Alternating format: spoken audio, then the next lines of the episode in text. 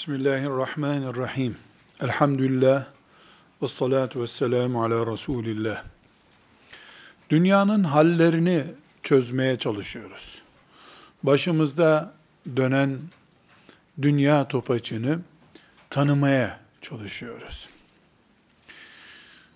Dedik ki Müslümanlar olarak yaşadığımız bu süreç başımıza gelen bu felaketler, bu sıkıntılar, bireysel olarak ailede yaşadıklarımız, ümmet olarak coğrafyamızda yaşadıklarımız, bir böbreğin taş üretmesi ve bu taşın düşme süreci gibidir. Burada Allah'a iman edenlerin, Kabe'yi tavaf edenlerin, Kur'an kitabımdır deyip onu akşam, sabah, gece, gündüz okuyan Müslümanların Allah'a ait bir mülkte itilmiş olmaları, horlanıyor olmaları Allah'ın mülkünde ve Allah'a rağmen Allah istemediği halde, Allah korumayı murad ettiği halde, Allah rahat ettirmek istediği halde, ona iman edenlerin, onun son insanlık gemisi olarak yeryüzüne gönderdiği ümmeti Muhammed'in Allah'a rağmen bu horlanmış hayatı yaşıyor olmaları, yaşamaya mecbur olmaları kabul edilebilir bir şey değildir.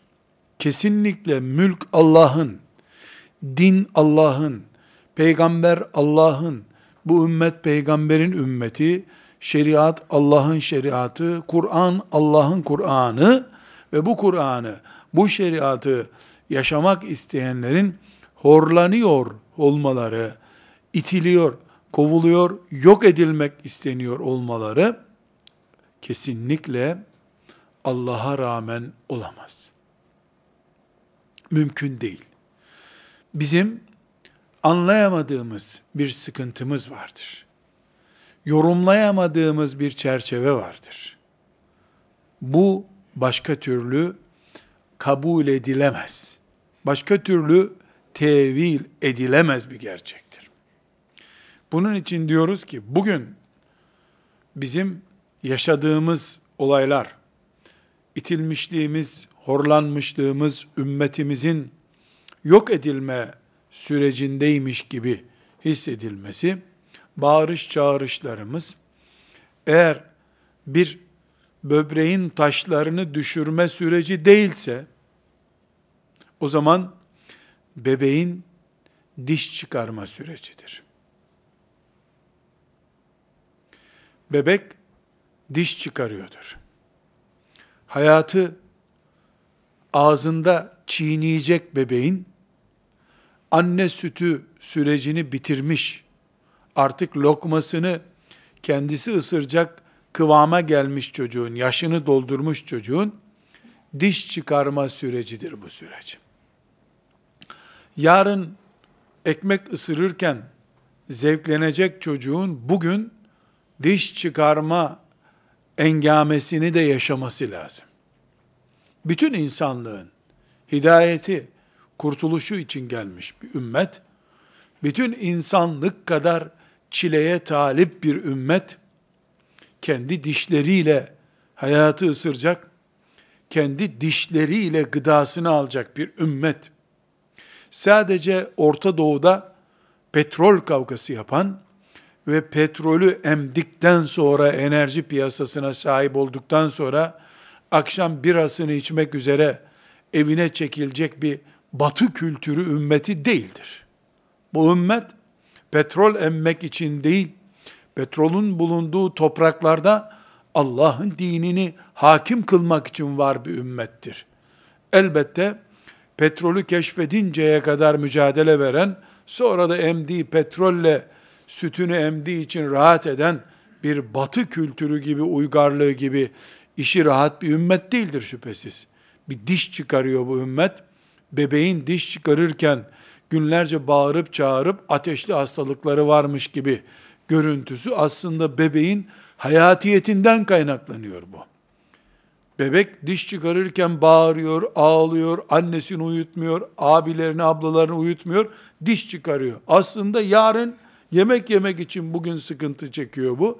Tıpkı bu ümmette yarın yeryüzü hakimiyeti için, Allah'ın dininin ebedi hakimiyeti için var olmuş bu ümmet, bugünkü sıkıntıları bir diş büyütme sıkıntısıdır biiznillahü teala.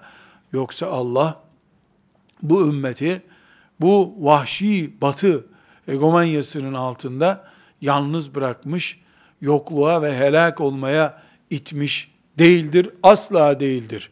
Böyle iman ediyoruz. Hadi biz insanlar olarak, biz iman edenler olarak bunu hak ettik diyelim. E Allah'ın kitabı var. Kitap onun kitabı. Şeriat Allah'ın şeriatı. Ümmet de onun ümmetidir. Onun peygamberinin ümmetidir. Önce doğru okumamız lazım. Bu çocuğun bağırışı, çığırışı ölümü geldiğinden değil diş çıkardığındandır. Diş çıkarırken annesini de uyutmuyor, kendisi de uyuyamıyor. Ondan dolayıdır. Ama bebek büyütmeyenler çocuğun diş çıkarma gününün geldiğini 12. 13. ayında böyle bir günler geçirdiğini tecrübe etmemişler. Yani anne baba olmamışlar. Bu çilenin ne olduğunu bilmedikleri için anlamıyor olabilirler. Ne bağırıyor, ne oluyor bu çocuğa diyebilirler. Onlara göre bu gereksiz bir çırpınış ama çene kemiği deliniyor ve içinden diş çıkıyor kolay değil. Şeytan, iblis aleyhillâne 10 bin senede fazladır, 10 bin seneden fazladır bu çeneyi, bu kemikleri besliyordu. Binlerce sene üzerine yeni bir ümmeti Muhammed geldi. Bu ümmeti Muhammed insanlığın çenesinde diş büyütüyor. Bu büyütmeyi 1400 senedir iblis hazmedemiyor. Onun on binlerce senedir yatırımı bin sene Nuh Aleyhisselam zamanında, şu kadar sene İbrahim Aleyhisselam zamanında, Yahudilerin eliyle şu kadar zaman Tih çölünde bir sürü emek verdi iblis. Şimdi Muhammed Aleyhisselatü Vesselam ve ümmeti geldi diş çıkarıyor. Elbette insanlığın mesela 40 bin sene ömrü varsa, 40 bin yıl bu dünyada yaşayacak diye bir projesi varsa insanlığın 1400 senedir diş çıkarma mücadelesi vermesi çok normaldir. Çünkü 10 sene 20 sene yaşayacak çocuk da bir ay diş çıkarma mücadelesi yapıyor. Bunu on binlerle yıl olarak çarptığımız zaman, on binlerle çarpıldığı zaman ve bütün insanlık kadar bir rakama böldüğümüz zaman insanlığın 1500 sene mesela, 1600 sene ümmeti Muhammed adına diş çıkarma süreci yaşaması tabiidir. Bu tabiilik hayata kıyaslandığında normaldir. Ama hayatı, yeryüzünde varlığı kendi 50-60 senesinden ibaret zannedenler, ümmet kafasıyla kafalanamamış olanlar, kendisinden başka hayat telakki edemeyenler için ne oluyor diye feryadu figan etmeleri gayet normaldir. Bunu ayıplamak hakkımız yok bizim. Çünkü hayat ondan ibaret. Gemi onun suya basmadığı yer demek oluyor. Biz ise hayat deyince insanlık anlıyoruz. Yeryüzünde insanlık neyse bizim için hayat odur. İnsanlığın ömrü ne kadarsa hayatımız o kadardır. Biz, biz kendimiz şahsımızı, annemizi, babamızı, eşimizi, çocuklarımızı bu hayatın içinde bir noktanın oluşumunu sağlayan parçacıklardan ibaret görüyoruz kendimizi. Nokta bile değiliz.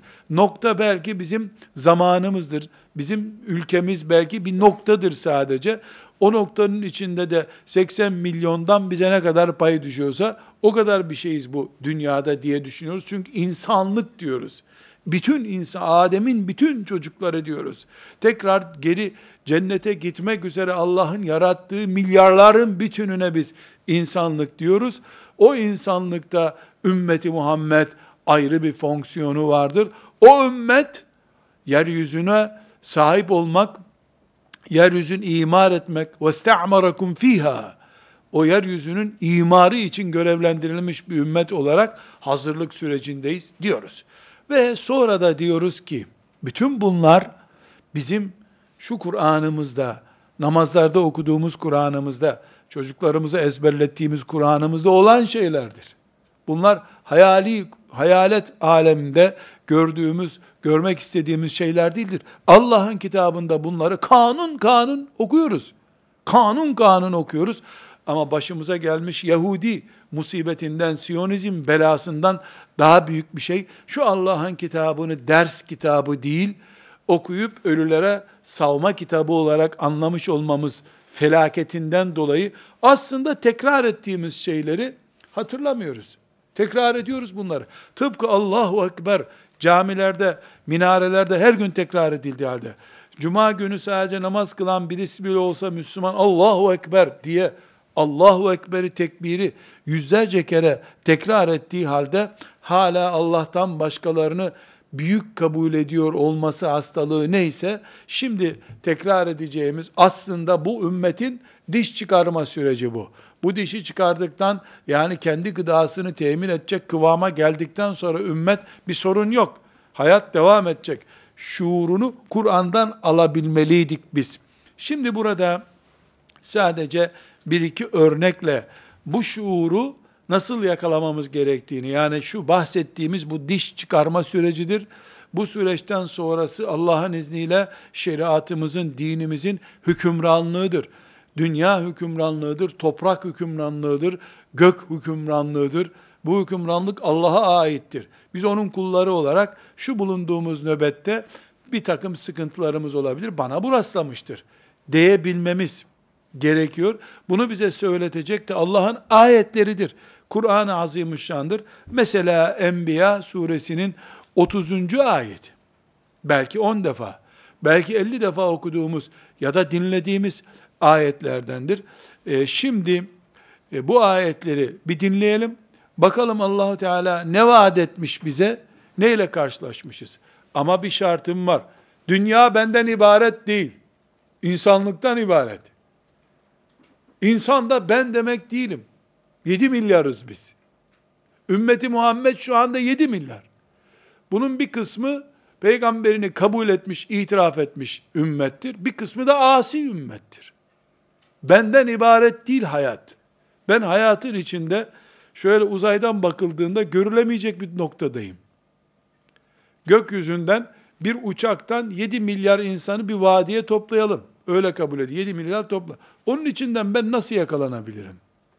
7 milyarın içinde kuş bakışı bakıldığında ben ne kadar görünüyordum? Bir noktalama işaretiyle bile gösterilemeyecek kadar cüceyim, cüceyim ve büceyim ben. Yokum bu insanlığın içi. O kadar küçüğüm. Ama kalkar da ben hayatı benden ibaret. Ben yoksam hayat yok diye görürsem.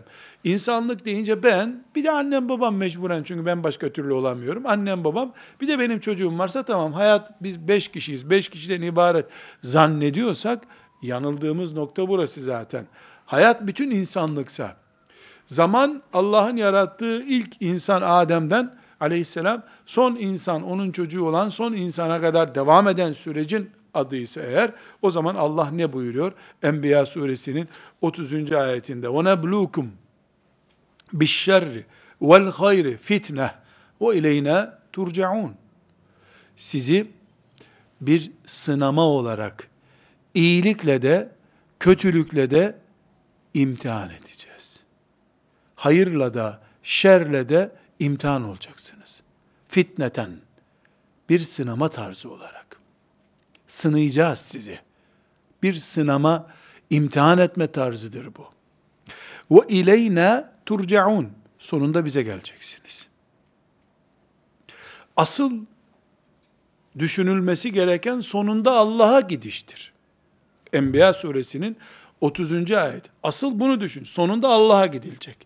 Gitmeden önce وَنَبْلُوكُمْ بِالشَّرِّ وَالْخَيْرِ Şerle de, hayırla da dilen, di, sınanacaksınız. Deneneceksiniz. Çok basit bir kural kardeşler. Sınanma olmadan, denenme olmadan Allah'a gidiş yok. Allah'a gidiş için muhakkak her yaratılan insan denenecek. Bu denenme de hep zulümle, despotlukla, istibdatla olmayacak. Hayır ve şerle olacak. Hayır ve şerle denenmek ne demek? Mesela Allah evlat verecek. Kimisi bu evlatın asi, vurdu kırdı olmasıyla imtihan olacak. Kimisi de harika bir çocuk verecek Allah. O harika çocukla sınanacak. Ya nasıl oluyor harika? Harika çocuğu harika kıvamda tutup tutamadığıyla sınanacak Allah. Nice anneler babalar kıyamet günü gelecekler. Allah onlara şöyle derya gibi insanlığa hizmet edecek bir çocuk, iyi bir mümin olacak bir çocuk vermiş. Onlar onu becerip değerlendirememişler. Fıtratı güzel çocuktan serseri yetiştirmişler. Dolayısıyla imtihanı kaybetmiş olarak gelecekler. Her, halbuki o çocuğu kötü olanların akıbetinin kötü olacağını düşünüyordu. İyi çocuğu iyi değerlendirememekte bir imtihan çeşididir bunu düşünmüyor. Asıl eğitilmesi gereken noktalarda değil, farklı açılarda çocuğu değerlendirdiğini düşünecek. Biz Allah e, malı helalden kazanın buyurdu bize. Dolayısıyla çalanlar, çırpanlar, kumardan kazananlar helak oldu diye düşünüyoruz. Doğru. Kumardan, haramdan kazananlar helak oldular, olacaklar. Bu doğru. Ama bir şey daha var. Helali helal bir üretimde kullanamayıp yastık altında çürütenler ne olacak kıyamet günü? Ve neblukum bişşerri vel hayri. Hayır ve şerle siz imtihan edeceğiz Allah buyuruyor. Bu dünya imtihan yeridir. Bu dünya keyif yeri değildir. Hiç kimse için keyif yeri değildir. Dolayısıyla eşler bir imtihandır. İyi eş de imtihandır, kötü eş de imtihandır. Evlat bir imtihandır. Analar babalar imtihandır. Hırçın, evladı hırpalayan bir anne baba da imtihandır. Melekler gibi temiz ve narin bir anne baba da imtihandır. İmtihan olmayan bir şey yoktur bu dünyada. Namaz kılan da imtihandadır, kılmayan da imtihandadır. Oruç tutabilmek de bir imtihandır, oruca asi olmak da bir imtihandır. Oruç tutmuş bir mümin olarak ne durumda olmalıydın sen? Ramazan günü kötü kötü hayat yaşayan ve oruç tutmayan biri ne halde? Oruç tuttum elhamdülillah. Akşam da iftar yedim. Yani çok güzel iftar da verdik. İyi güzel. Oruç gibi bir nimete sabretmiş bir mümin ne noktada olmalıydı? Sen hala ne noktadasın?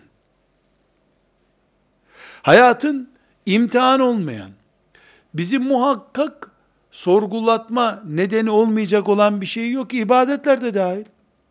Hacca gittin geldin helal parayla çok güzel. Haçtan sonra Allah seni nasıl görmek istiyordu? Sen hala ne durumdasın? Hala yerinde sayıyorsun. Ama hacca gittim geldim diye seviniyorsun. Esasen hac seni kaybeder duruma getirmiş fark etmeden. Haçla kazanmış olman gerekirken haç yüzünden geri gidiyorsun. Namaz da böyle. Sırf bunun için sevgili peygamberimiz sallallahu aleyhi ve sellem farz namazlarda selam verdikten sonra üç defa estağfurullah, estağfurullah, estağfurullah deyin demiyor mu? Ve kendisi de bunu tekrar etmedi mi? Ya namaz kılıyorsun. Allah'ın emrini yerine getiriyorsun. Esselamu aleyküm ve rahmetullah. Esselamu aleyküm ve rahmetullah diyorsun. Estağfurullah de diyor kaş yaparken göz çıkarmış olma riski taşıyorsun çünkü. Ve bunu fark edemiyorsun. Olabilir. Bunun için istiğfar et buyuruyorum. Biz şu hayatta diş çıkaran bir ümmetin sancısını yaşayıp yaşamadığımızı anlamak için kitabımızdan, Kur'an'ımızdan anlamak zorundayız. Anlamamız gereken kanunlardan biri de nedir? dünya hallerini anlayabilmek için Rabbimiz sadece Ebu Cehil ve Ebu Leheb'le imtihan etmiyor. Daha sonra Peygamber aleyhisselamın yanı başında müşriklerin saldırısı olmadan rahat oturup iki rekat sabah namazını kıldığın zaman da imtihan halindesin. Bunu anlamamız lazım. Hayat olduğu gibi imtihandır. 24 saat imtihandır. Ömür boyu imtihandır. Bil hayri bişşerri vel hayri şerle de hayırla da imtihandır. Böyle anlayabildiğimiz zaman Allah'ın izniyle nimetleri tam nimet olarak yaşarız.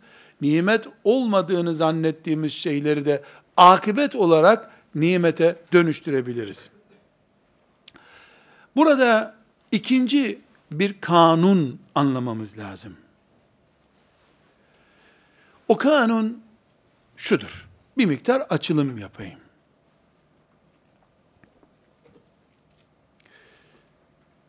Hocalarımız, alimlerimiz ta geriye doğru gide gide. Mesela gidelim gidelim ta Hasan Basri rahmetullahi aleyhe kadar gidelim tabi'in dönemine kadar. Hadi diyelim şimdiki hoca efendiler, alimler, laik bir devletten maaş aldıkları için konuştuklarında bereket olmuyor. Çıkıyorlar, cuma hutbesi okuyorlar, vaaz yapıyorlar, ayetler okuyorlar, hadisler okuyorlar.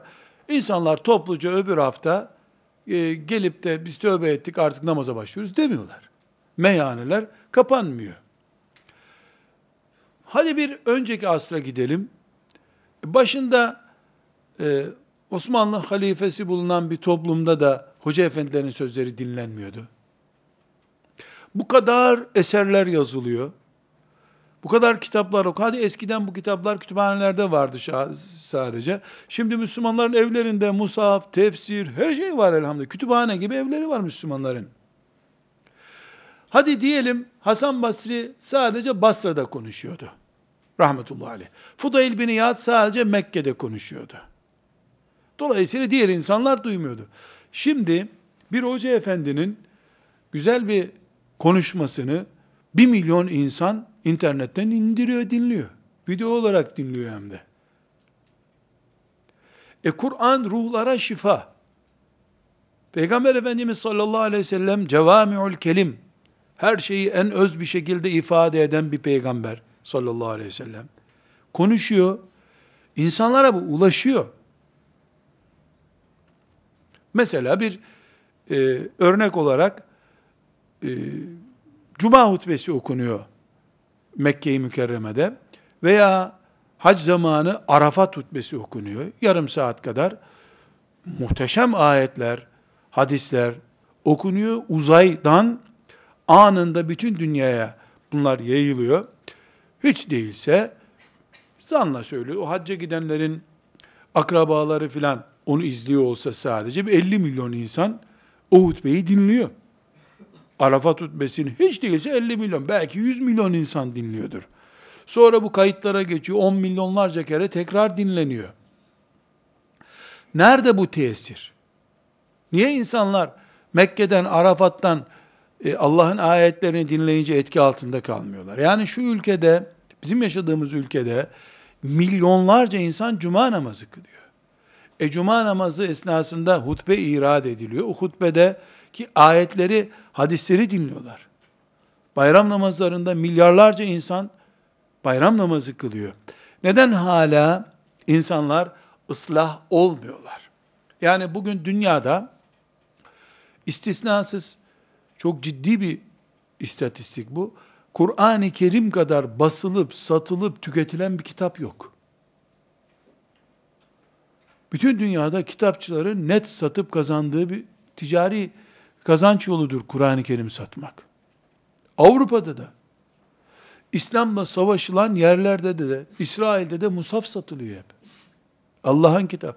Hadi bunu Araplar anlamıyor diyeceğiz. Meali de satılıyor. Şu ülkede, Türkiye'de 50'den fazla Kur'an meali var. Kiminin üzerinde 30. baskı yazıyor. Kiminde 50. baskı diyor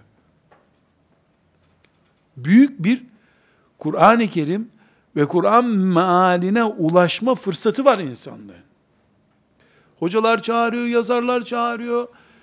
Bütün insanlık bir davet altında. Niye? İslami şuurlanma istenen düzeyde artmıyor. Niye? Mesela bugün insanlık 7 milyar, Niye insanlık her gün 10 milyon, 20 milyon insan Müslüman olarak şöyle 5 sene sonra insanlığın %90'ı Müslüman olacak kıvamda göremiyoruz? Cevap. Ama Kur'an-ı Kerim'den olmak şartıyla. Kur'an-ı Kerim'den olmadıkça zaten biz e, kendi kendimize cevap vermiş oluruz. yanlış olur. İnsanlar Allah'ın kulu. Cennet Allah'ın cenneti. Cehennem Allah'ın cehennemi. Allah kimseye sormadan iş yapıyor. E biz burada nasıl kalkarız? Şöyledir, böyledir deriz. Ama bir sırrı yakalayamıyoruz. Camideki hoca efendi yakalayamamış. Kitap yazan alim yakalayamamış. Davet için yollara düşmüş, yakalayamamış. Ben burada yakalayamamışım. Beni dinleyen yakalayamamış. Yarın konuşacak alimi dinleyen yakalayamamış. Bu yakalayamamışlar. Asıl sırrı yakalayamamışlar. Endişe edip duruyorlar. Halbuki Kur'an'da Enfal suresinin 42. ayetini 42 defa okumuştur bu insanlar. Biz hocalar olarak, alimler olarak ne için uğraşıyoruz? Ne için uğraşmalıyız? Şimdi ben bir Allah'a davet eden biri olarak ne için uğraştığımı bilmeliyim. Aynı şekilde dinleyenler sizler, sizden sonra dinleyenler, bundan önceki Hasan Basri'yi veya filanca alimi veya filanca zatı, filanca dervişi, filanca şeyh efendiyi dinleyenler, niye topluca bir iman etmediler? Niye cuma namazından çıktığı halde insanlar, cuma namazından çıkmanın kalitesine uygun olmayacak bir kimlik sergiliyorlar? Cuma hutbesinde Allah'ın ayetlerini dinliyorlar. E cumadan çıkınca şeytanın sözlerine kulak asıyor olabiliyorlar. Niye insanlar bir dönüşüm yaşamıyorlar? Cevap, Enfal suresinin 42. ayetinde. Allah niye Kur'an indirdiğini, niye peygamber gönderdiğini, niye müşriklerle Bedir'de savaşıldığını, Uhud'da savaşıldığını, niye Allahu Teala bu kadar bizim Anadolu ya da bizim ekonomik ifademizde bu kadar büyük yatırım yaptığını. Halbuki Allah biliyor kafirlerin iman etmeyeceğini. Buna rağmen ayaklarına peygamber gönderiyor. Niye gönderiyor? Cevap Enfal suresinin 42. ayeti. Biz bunu bugün anlarsak, yarın bin kişiye konferans verdiğim yerde, iki kişi bile oradan okuduğum ayetleri anlamadan çıksa, kahrolmam ben. Bu sırrı anladıysam. On çocuğu olsa, on beş çocuğu olsa bile, tam Resulullah sallallahu aleyhi ve sellemin terbiye ettiği sistemle çocuklarını terbiye etmeye çalıştığı halde onlardan hiçbiri namaz kılmasa bile kahrolmadan ölür gider bir baba. Eğer bu sırrı anlamazsa camiye gönderdim namaz öğrettim diye. Ben cuma günü vaaz ettim diye. Ya da biz oturup aylardır konferans veriyoruz diye.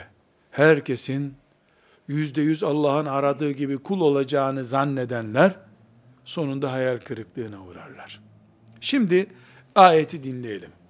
Ayet Bedirli günlerden bahsediyor. Medine'deki ağırlıktan bahsediyor. Resulullah sallallahu aleyhi ve sellemin eline kılıç almak zorunda olmasının sonuçlarından bahsediyor. Ne buyuruyor Allah? liyehlike men heleke an beyinetin ve yahya men hayye an beyinetin. Men heleke an beyinetin ve yahya men hayye an beyinetin. 7 milyara bak. 7 milyara. Şu andaki insan kitlesine. Bu 7 milyara yukarıdan aşağıya Allah'tan korkun. Kul olduğunuzu hatırlayın. Cehennem tehlikededir diyen Resulullah sallallahu aleyhi ve sellem ve onun adına konuşan Allah'a davet edenlere bak. Hadi bunlara bakamıyorsun. Milyonların kulağına her gün beş defa Allahu Ekber diye giden ezan sesine bak. Her gün beş defa on metre ötesinde hoparlörle bağırılan Allahu Ekber hayy ala salah sesini duyduğu halde ben ateistim diyen nesilleri anlamaya çalış. Yahu bu kadar ezanın 20 senedir duyduğum bu ezanın bir kerecik hatırı yok mu ya? Dört kişi götürmeden yürüyerek bir gitsene şu camiye dendiği halde gidemeyenlere bak. Ve hala bu masrafı niye yapıyor Allah? Ve bunların akıbette bu ezanı dinlemeyeceklerini de biliyor Allah. Allah her şeyi biliyor. Her şeyi biliyor. Kimin akıbetinin ne olacağını biliyor Allah. Buna rağmen niye bu kadar yatırım yapılıyor? On binlerce peygamber, yüz binlerce peygamber aşıkı ve peygamber adına aleyhisselam dünyada Allah'ın dinini yaymaya çalışan alemi, hocası, dervişi, zahidi, yazarı, davetçi insanlar.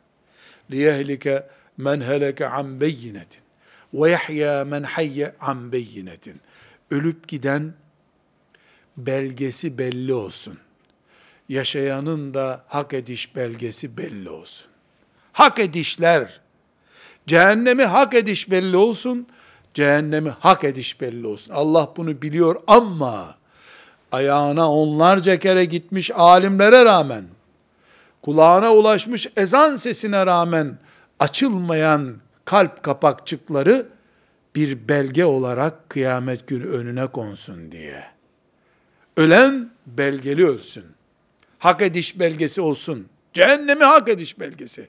Yaşayan da iman üzere yaşayıp diri yaşayan, kalbi canlı olan da o canlılığın hak ediş belgesini sahiplensin diye. Burada ne anladık şimdi? Ne oldu? Yahu kardeşim, peygamber dahil, Allah'a çağıranlar, rakam biriktirmek için yapmıyorlar bunu. Oy toplamak, kalabalık oluşturmak için yapmıyor. Allah bunun için yaptırtmıyor. Bunun asıl nedeni kıyamet günü hak ediş belgeleriyle cennete girilsin. Hak ediş belgeleriyle cehenneme girilsin diye Allah bütün bu kainattaki düzeni kurmuş. Değer miydi bu kadar yatırıma? Değmez miydi? Kul olarak bunu sorma hakkına sahip değiliz. Onun için diyoruz ki, deriz ki, demeliyiz ki, 10 tane genç İslam devleti kurmak, şeriat sistemini oluşturmak için yola çıkarlar. Kuramayınca bu devleti 20 sene sonra çöker, moralsiz bir şekilde Rablerine giderler. İslam devleti kurmak için bir çalışma yapmak kağıt üzerinde güzel bir çalışmadır.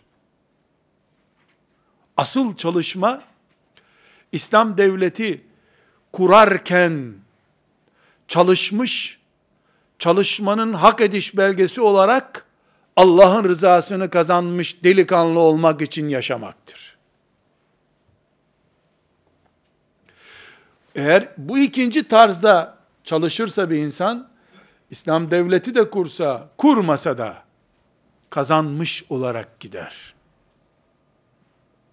Birinci düzeyde kalan ise kuramadığı zaman o devleti helak olup gider.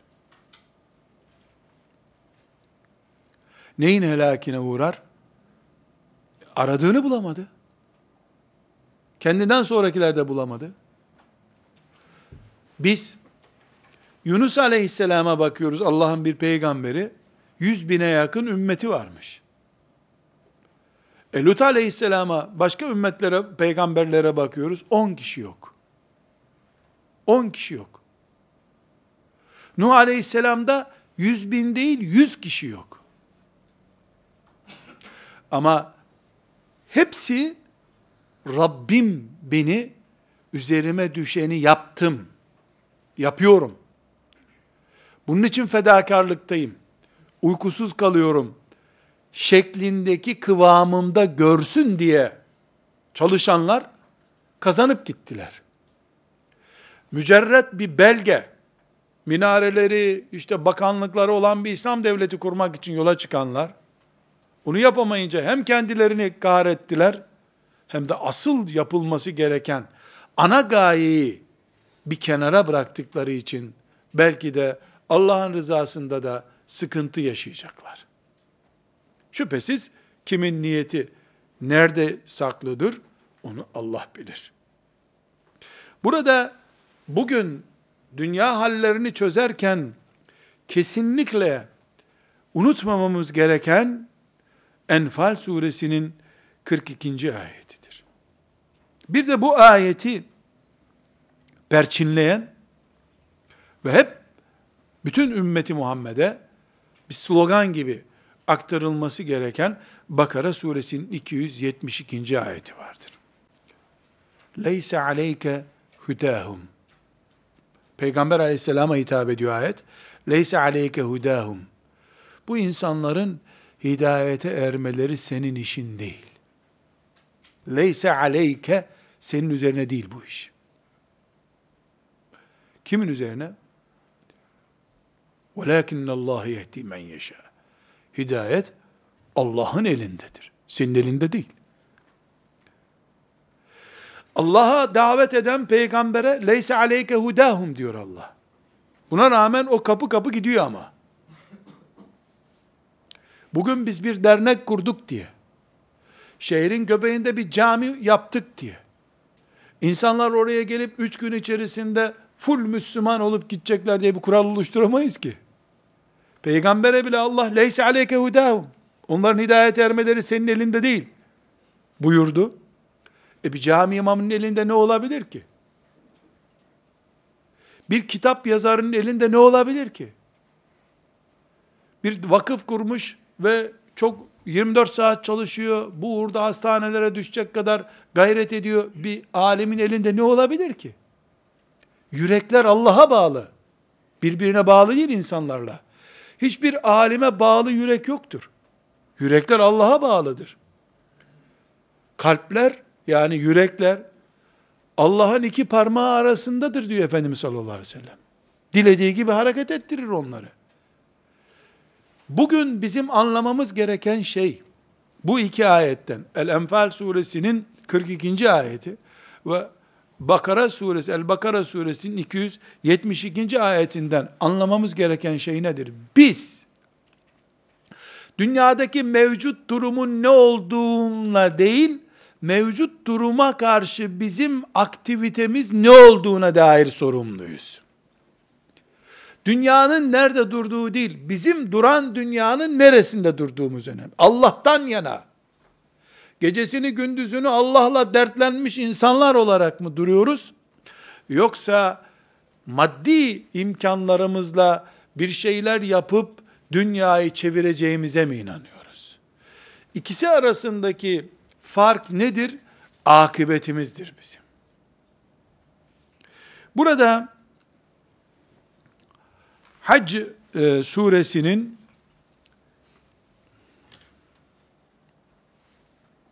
41. ayeti, Hac suresinin 41. ayeti, bugün dünyanın gidişatına dair bir şeyler anlamak isteyen herkese çok net bir parola öğretiyor. Biz İslam devleti kurmak istiyoruz. Yeryüzünden alkol kalksın, zina kalksın, kumar kalksın istiyoruz. Cinayet olmasın istiyoruz. Zulüm olmasın istiyoruz. Eşler birbirlerinin kıymetini bilsin istiyoruz. Çocuklar babalarının, annelerinin kıymetini bilsin istiyoruz. Babalar evlatlarını Allah'ın rahmeti olarak görsün istiyoruz. Sokaklarımızda güvenlik ekipleri olmadan huzurlu olalım istiyoruz. Terör olmasın istiyoruz. Ekonomik kriz olmasın istiyoruz. Esnaf kandırmasın, vatandaş hile yapmasın istiyoruz. Doğru konuşsun istiyoruz. Yalan kalksın, gıybet kalksın, iftira kalksın istiyoruz. Yeryüzünde insani bir düzen istiyoruz. Bu insani düzen için bir şeyler yapmaya çalışıyoruz. Ve herkes bu niyetle bir şeyler yapıyor. Ama Hac suresinin 41. ayeti ne diyor? وَلِلَّهِ عَاكِبَةُ الْاُمُورِ İşlerin son kararını Allah verir. İş gider Allah'a dayanır. Kafirlerin şeytanın emriyle yaptıkları bütün işlerde sonunda Allah'a dayanıyor. O hükmediyor da oluyor o iş. Müminlerin yaptığı bütün işlerde Allah'a dayanıyor. Allah'ın emriyle iş yaptığı için meleklerin yaptığı işlerde zaten Allah'a dayanıyor. وَلِلَّهِ عَاقِبَةُ الْاُمُورِ İşlerin sonu Allah'a gider. Bunu avuçlarımızın içine yazmamız lazım. Solak yazıyorsak sağ avucumuza, sağ elle yazıyorsak sol avucumuza yazıp haftada bir değil, saatte bir değil, 10 dakikada bir bakmak lazım. Hatta şöyle bir uygulama değişik bir şey olabilir. Yapalım. Haber internetten izleyenler buna bir bakıp verillahi akıbetül umur sonra o habere bakmalı. Haberden sonra da bir daha bakmalı. Yemekten önce yemekten sonra bazı ilaçlar alınıyor ya. Velillahi akıbetül umur. Filan yerdeki trafik kazasında da velillahi akıbetül umur. Filan yerdeki terör olayından sonra da velillahi akıbetül umur. İşlerin sonu Allah'a gidecek. Bu ne biliyor musunuz?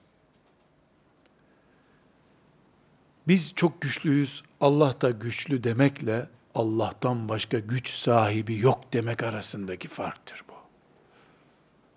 Tek güç sahibi Allah'tır. İman ederek, hazmederek bunu söyleyen birisi velillahi akıbetül umurdaki sırrı da anlar.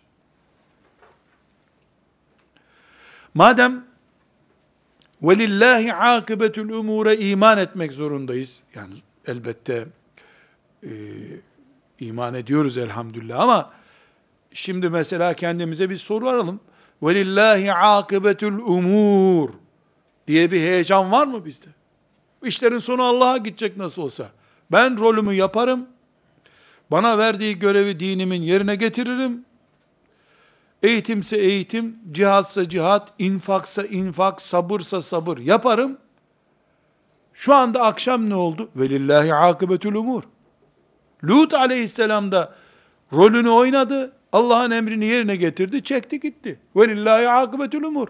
Dünyayı helak etmek istiyormuş Allah. Bana ne? Ben vazifemi, Rabbimin emrini yerine getirdim mi? Gençliğimi Allah için harcadım mı?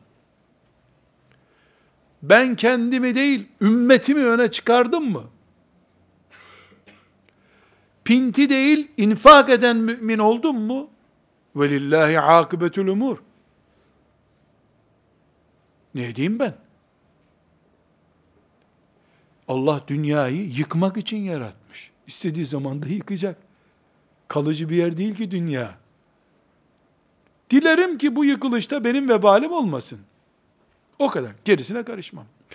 Burada kardeşlerim, وَلِلَّهِ عَاقِبَةُ الْاُمُورِ Bunu ayet olarak ezberliyoruz. Hac suresinin 41. ayetinden alıntı bu. وَلِلَّهِ عَاقِبَةُ الْاُمُورِ Bunu ezberliyoruz. Çocuğu olan olmayan bunu okumalı. Fakir zengin olan bunu okumalı. İhtiyar olan genç olan bunu okumalı, anlamalı yani. Anlamalı yoksa hep okunuyor zaten. Velillahi akibetul umur. Trafik kazası gören velillahi akibetul umur. Büyük plaza yapmış adam servet kurmuş. Velillahi akibetul umur. Karun'un da vardı böyle malları. Hepsini Allah'a bıraktı gitti. Seçimi kazanan velillahi akibetul umur. Gideceksin her şey gene Allah'a kalacak. Seçimi kaybeden malı iflas eden, çok zengin olan velillahi akıbetül umur. Şu dünyada bireysel veya toplum olarak hayatın sırrı budur. Velillahi akıbetül umur. Bunun için ne diyorlar? Ölülerin torunlarıyız hep diyorlar. Hiç kimsenin üçüncü dedesi yaşamıyor. En büyük gerçek dünyada. Bir torunsun sen ve deden yok bir Abbasi menkıbesidir. Yani menkıbe ne demek?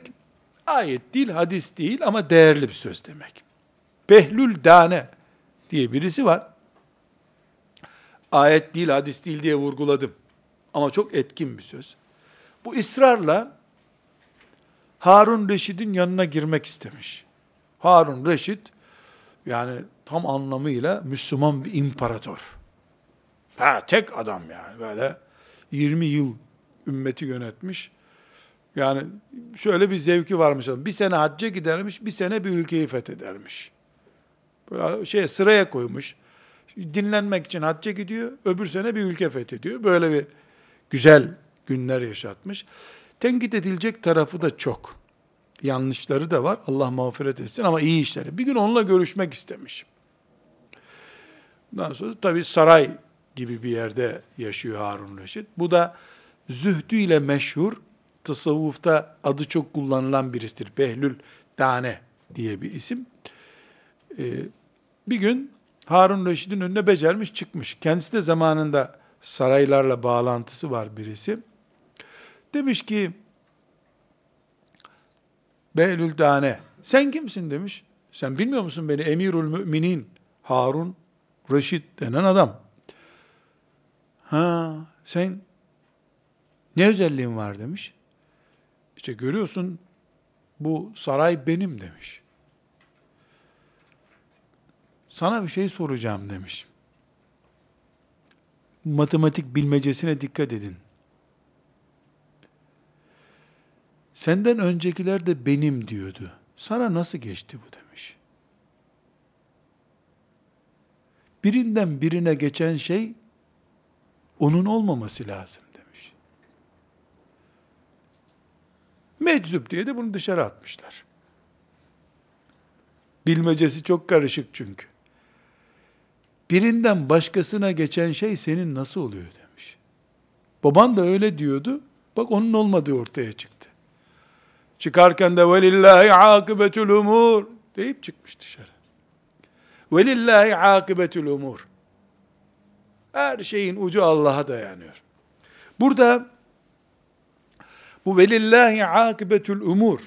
Biz bugünkü dünyanın kronolojisini tespit etmeye çalışıyoruz. Ve bizim bu kronolojideki yerimizi bulmaya çalışıyoruz. Yabancısı değiliz bu dünyanın. Babamız Adem'in toprağı bir defa. Öbür babamız Nuh'un toprağı.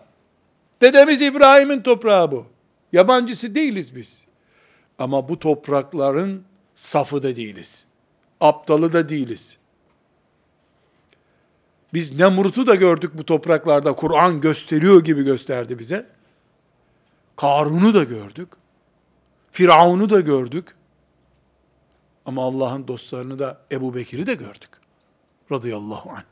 Ömer'i de gördük. Osman gördük. Ali gördük. Enes gördük bu topraklarda biz. Bu toprakların yabancısı değiliz. Toprakları kullanma kılavuzu, yol haritası Kur'an da elimizde elhamdülillah. Şu yabancı halimiz, kılavuzumuz elimizde olduğu halde, bu yabancılık çekişimiz veyahut da bu yabancı gibi davranışımız bizim hatamızdandır. İşte kılavuzumuz Kur'an, وَلِلَّهِ عَاقِبَةُ الْاُمُورِ diyor. وَلِلَّهِ عَاقِبَةُ الْاُمُورِ Üç şey, üç sonuç getiriyor beraberinde. Bir, madem ki son karar Allah'tadır, hoca efendi, yazar, vakıf başkanı, Müslüman, anne, baba, eleman, çalışan, iş yapan, siyasette iş yapan, infak yaparak iş yapan, ümmeti adına iş yapanlar, velillahi akıbetül umur demek, sen sonla mükellef değilsin, çalışmakla mükellefsin demektir. İşin kararını Allah verilecek. Son imzayı atan Allah'tır. Sen bu bant üzerinde şu vidayı takmakla yükümlüsün sadece. O vidayı takarsın, son kararı Allah verecek. Velillahi akıbetül umurun birinci doğal sonucu budur. Biz sonuçlarla mükellef değiliz. Çalışmakla mükellefiz. Çalışırız, sonucu Allah hükmeder. Nasıl murad ederse de öyle hükmeder. Bir. İkincisi, madem velillahi akıbetül umur, işlerin sonu Allah'a aittir. O zaman Rabbim demek ki ecrimizi kaybetmiyor bizim.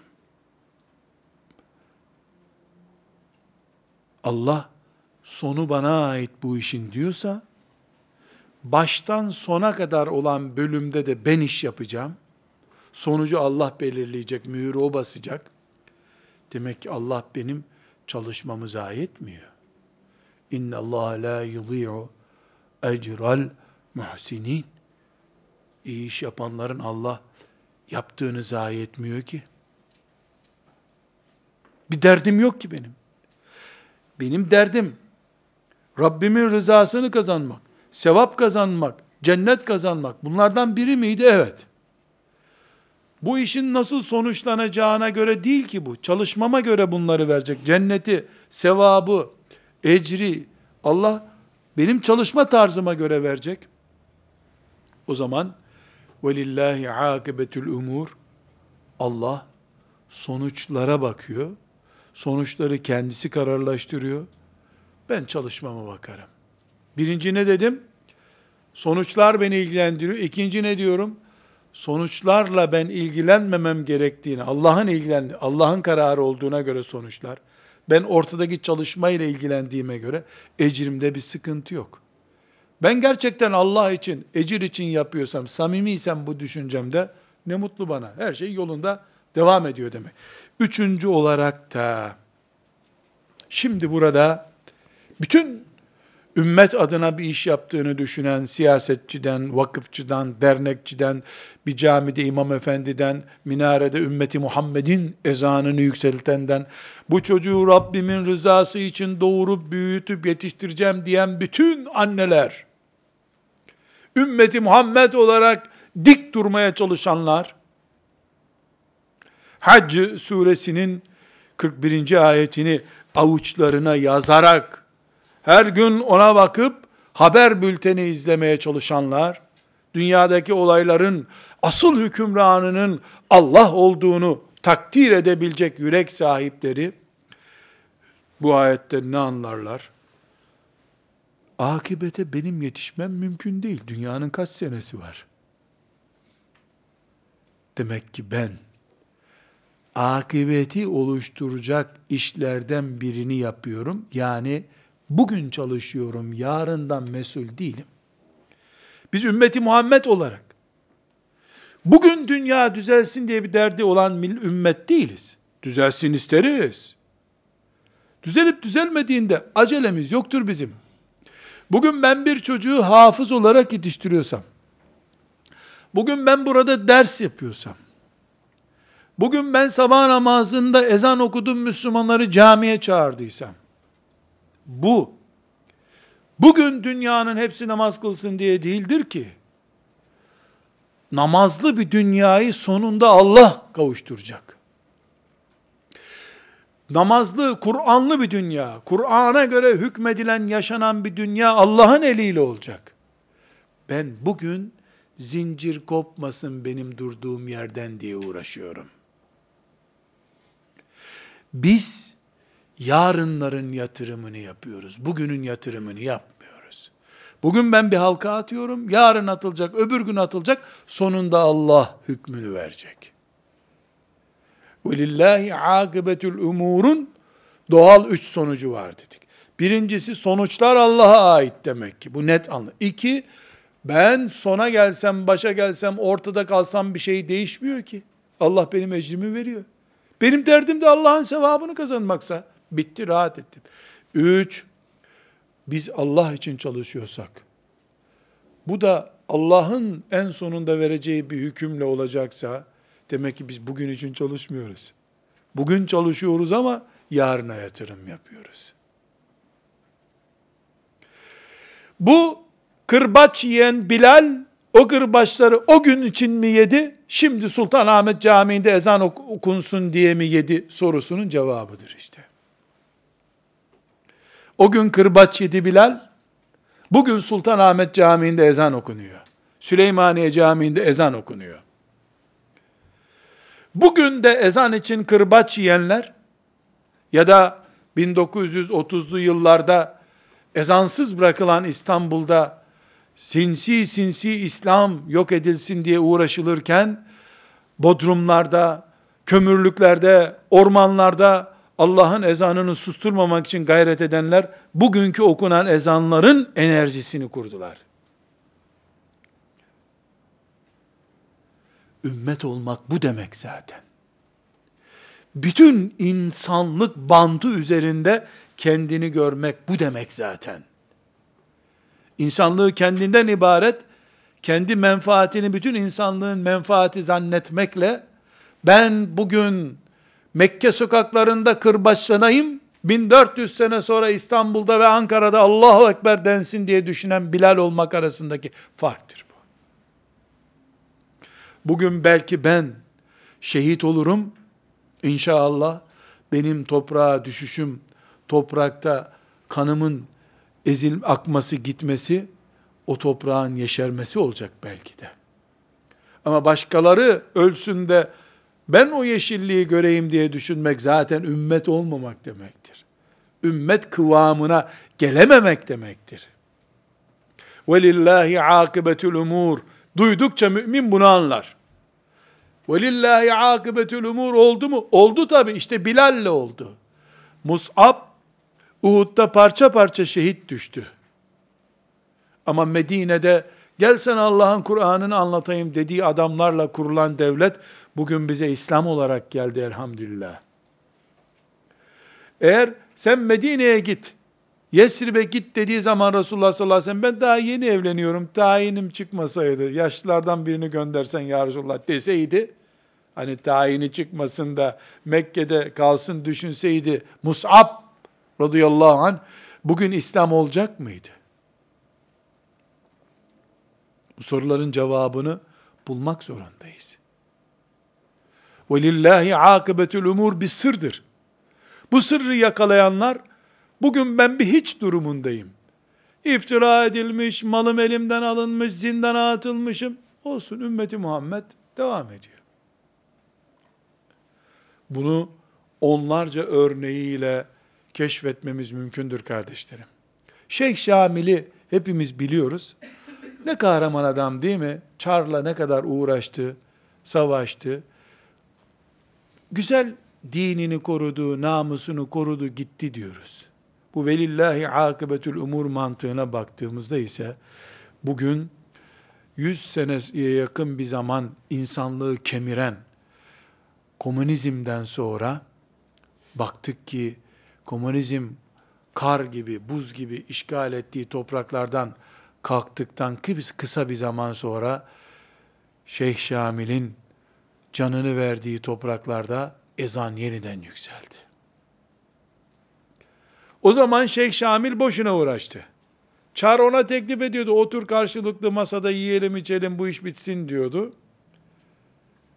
Kabul etmedi. 100 sene sonra, 150 sene sonra canlı bir İslam çıktı ortaya. Velillahi akıbetül umur bu işte. Halbuki sen bana dokunma ben sana dokunmayayım. Tamam ben namaz kılacağım sen de şarabını iç deseydi Şeyh Şamil. O zaman eriyip gidecekti İslam belki. Kendini düşünmüş olacaktı. Buna onlarca, yüzlerce örnek tarihten buluruz. Hiç tarihe kadar uzun yolculuklara gerek yok kardeşlerim.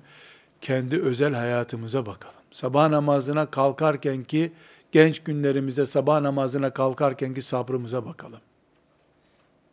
Genç kızların emsallerinin saçılıp savrulmasına karşı buluğa erdiğim günden itibaren başımı açmam Rabbim diye sebat etmelerinin daha sonra nasıl bir annelik olarak, nasıl bir neslin aslı olmakla şereflendirildiğine bakalım.